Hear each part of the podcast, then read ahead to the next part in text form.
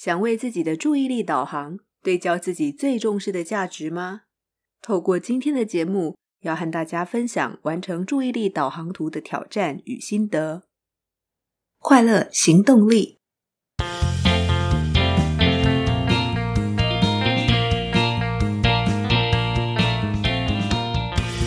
Hello，欢迎收听《快乐行动力》，这是一个学习快乐、行动快乐的 Podcast。我是向日葵。还记得第六十六集跟大家分享到，我应该先画一张以让生命有意义的东西为核心展开的心智图，帮助自己重新对焦选择性的注意力，让自己的注意力网络有个明确的导航方向。录完那一集节目，我就开始画了，但这张图真是难画。今天的节目就跟大家分享画这张图遇到的挑战与心得。建议大家可以去快乐行动力粉专，把这张图先登录下来，搭配着收听会更清楚。就算听众朋友没有脸书账号也没关系，因为权限是公开的，只要你搜寻脸书的快乐行动力粉丝专页，看到这篇贴文，就可以点进这张图，用右键把它另存下来。也欢迎新加入节目的听众朋友们，或是还没听过第六十五集。从百分之一的选择开始，去做你真正渴望的事的听众朋友们，可以搭配第六十五集收听。因为这张心智图就是这本书的作者 Alison Lewis 聚焦自己人生方向的方法。先简单分享图的架构，图的中心是让生命有意义的东西。我用了三条红线展开三个面向，分别是爱、信念与成长。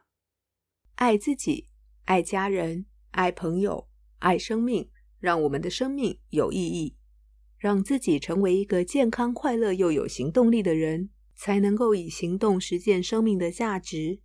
对家人的爱，以实际行动用心陪伴；遇到无法陪伴的时候，也要表达关怀，并且在彼此需要的时候互相扶持。对朋友的爱，不要只放在心里，要实际互动。互相尊重，希望彼此能够共好。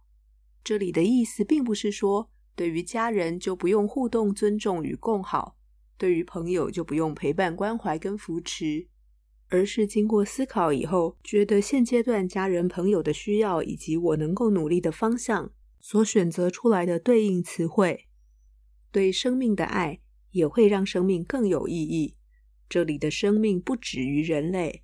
收到第六十一集《三十六万遍感恩的奇迹》这本书，以及第五十三集《慢聊：我在深池医院与一六八六位病患的生命对话》这两本书的共同启发。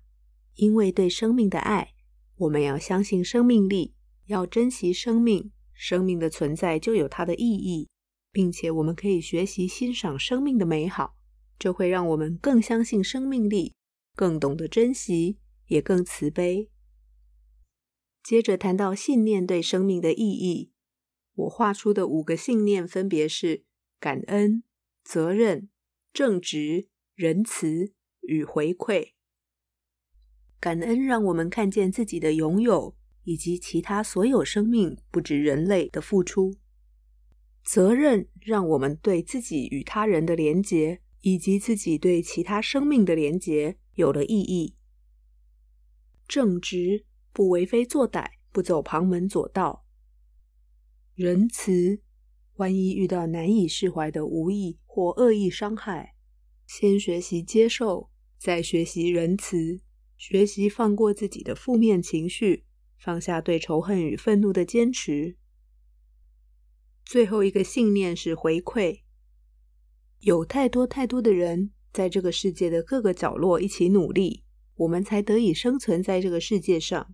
更不要说与我们亲近的家人、朋友、老师、长辈，我们已经得到了太多，回馈是天经地义的事，也让我们的生命有意义。谈完信念，我们来谈成长。思考、行动、失败、挑战、努力、学习、坚持，都让我们成长。也因此，刚才所提到的这几点。都让生命有意义。比较特别的是，在成长底下，我还有写一点无常。无常指的是改变，我也特别列出了分别，因为无常，因为一切都是动态的，因为我们的体年龄、心智年龄、外在环境、内在自我都可能改变。不论改变是不是由我们自发选择的，改变与分别都让人成长，都让生命有意义。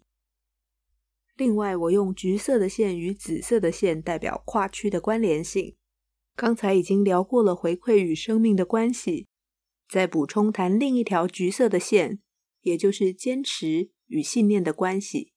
坚持让我们成长，对信念的坚持让我们的人生方向不轻易动摇。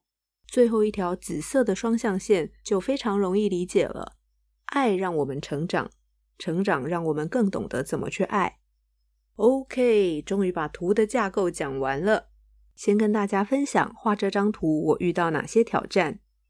第一个挑战是，当我看着从百分之一的选择开始去做你真正渴望的事，那本书里的价值观清单页，整整七十五个价值观，我看得头都晕了。好多价值观都好重要，而且边看边想，自己还会想出更多不在清单上的价值观。比方行动力与无常都不在清单上，就这样陷入了极大的选择困难。想了很久很久，选了又改，改了又选，才把这张图中的各个项目全部列出来。这里要直接带到相关的第二个挑战，也就是如何选择用字。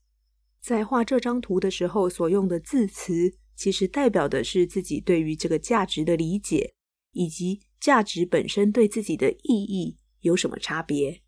比方说，清单当中有帮助他人、服务他人、影响他人，但是我都没有选，而是自己写了一个回馈。对我来说，帮助、服务、回馈与影响是不同的。帮助是一种最热情也最有自信的状态，相信自己有能力、有金钱或体力或时间的余裕，可以帮助别人。服务则在强调无私。为别人提供服务，不求回报，不知心的义工、志工，都为了这样的价值观提供无偿的服务。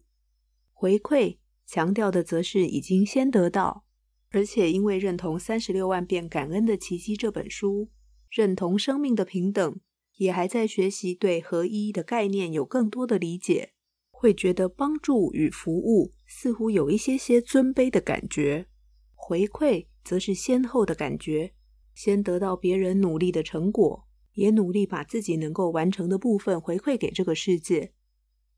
再来跟大家分享画这张图的第三个挑战，也就是思考各个项目彼此之间的关系，以及他们如何互相影响。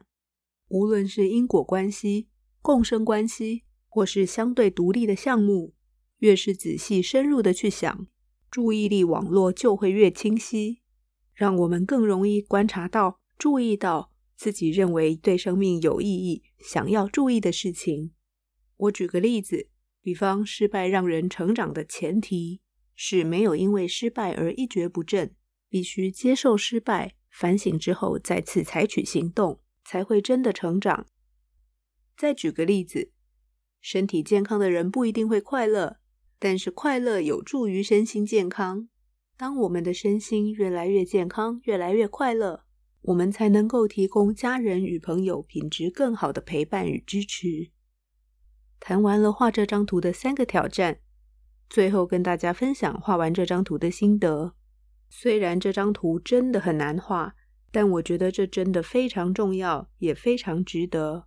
相信每个人选出来的项目或自己加上去的项目会非常不一样，不管是字词的选择，以及各个项目彼此之间的关系认知。都会有些不同，但是想清楚对自己生命有意义的东西，会让自己从规律的生活中跳出来，从抽离的状态思考。可以这么说，有种旁观者清的感觉。明明是自己想着自己的生活，却越想越清晰。完成这张心智图，就完成了重新对焦注意力的网络。相信会更容易觉察到对生命有价值的事情。把时间花在让生命有意义的事情上，还有一些心得与《快乐行动力》这个节目有关。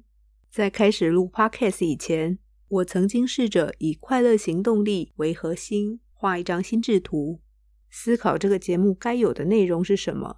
但是画完以后还没开始录就被我撕掉了，因为我很刻意的不想重复过去的自己。如果我用从前的做法、从前的想法做出的东西都是自己可以预期的，我偏不要，硬是要打掉重练。就这样边做边学，开开心心的分享，渐渐的累积越来越多的内容，也有越来越多的听众朋友们一起收听节目。感谢大家的收听，这股强大的正能量带着我重新认真思考，究竟要怎么定位《快乐行动力》这个节目，应该要有什么样的内容，才能够令人深刻思考，采取更快乐的行动。当我画完这张让生命有意义的东西的心智图，再重新问自己，快乐行动力节目要放什么内容进来？我觉得自己似乎更清楚节目该具备的元素以及内容方向。我会继续快乐，继续行动，一点一滴把它做出来，分享给大家。让我们一起学习，成为更快乐、更有行动力的人。还有一个重要的心得是，我们必须刻意安排与自己对话的时段。来检视自己的时间有没有放在对生命有意义的事情上，在这个时间里，不忙工作，不忙专案，不陪小孩，很纯粹的、很诚实的面对自己，问自己：我喜欢现在的生活吗？我的时间有用来做自己认为对人生有意义的事吗？如果答案是否定的，要相信自己随时可以展开行动，立刻修正。我想，目标是让人生趋向有意义的具体量化指标。如果我们不断的追逐目标，但目标与认同的价值没有连结，我们的人生就不会往有意义的方向前进。然而，大家生活的节奏太快了，每天都是打不完的仗、开不完的会、做不完的事、忙不完的家事，一有空档放空休息都来不及，还要思考人生意义这么严肃的问题，真是太累了。但我真心觉得，刻意安排与自己对话的空白时段是非常必要的。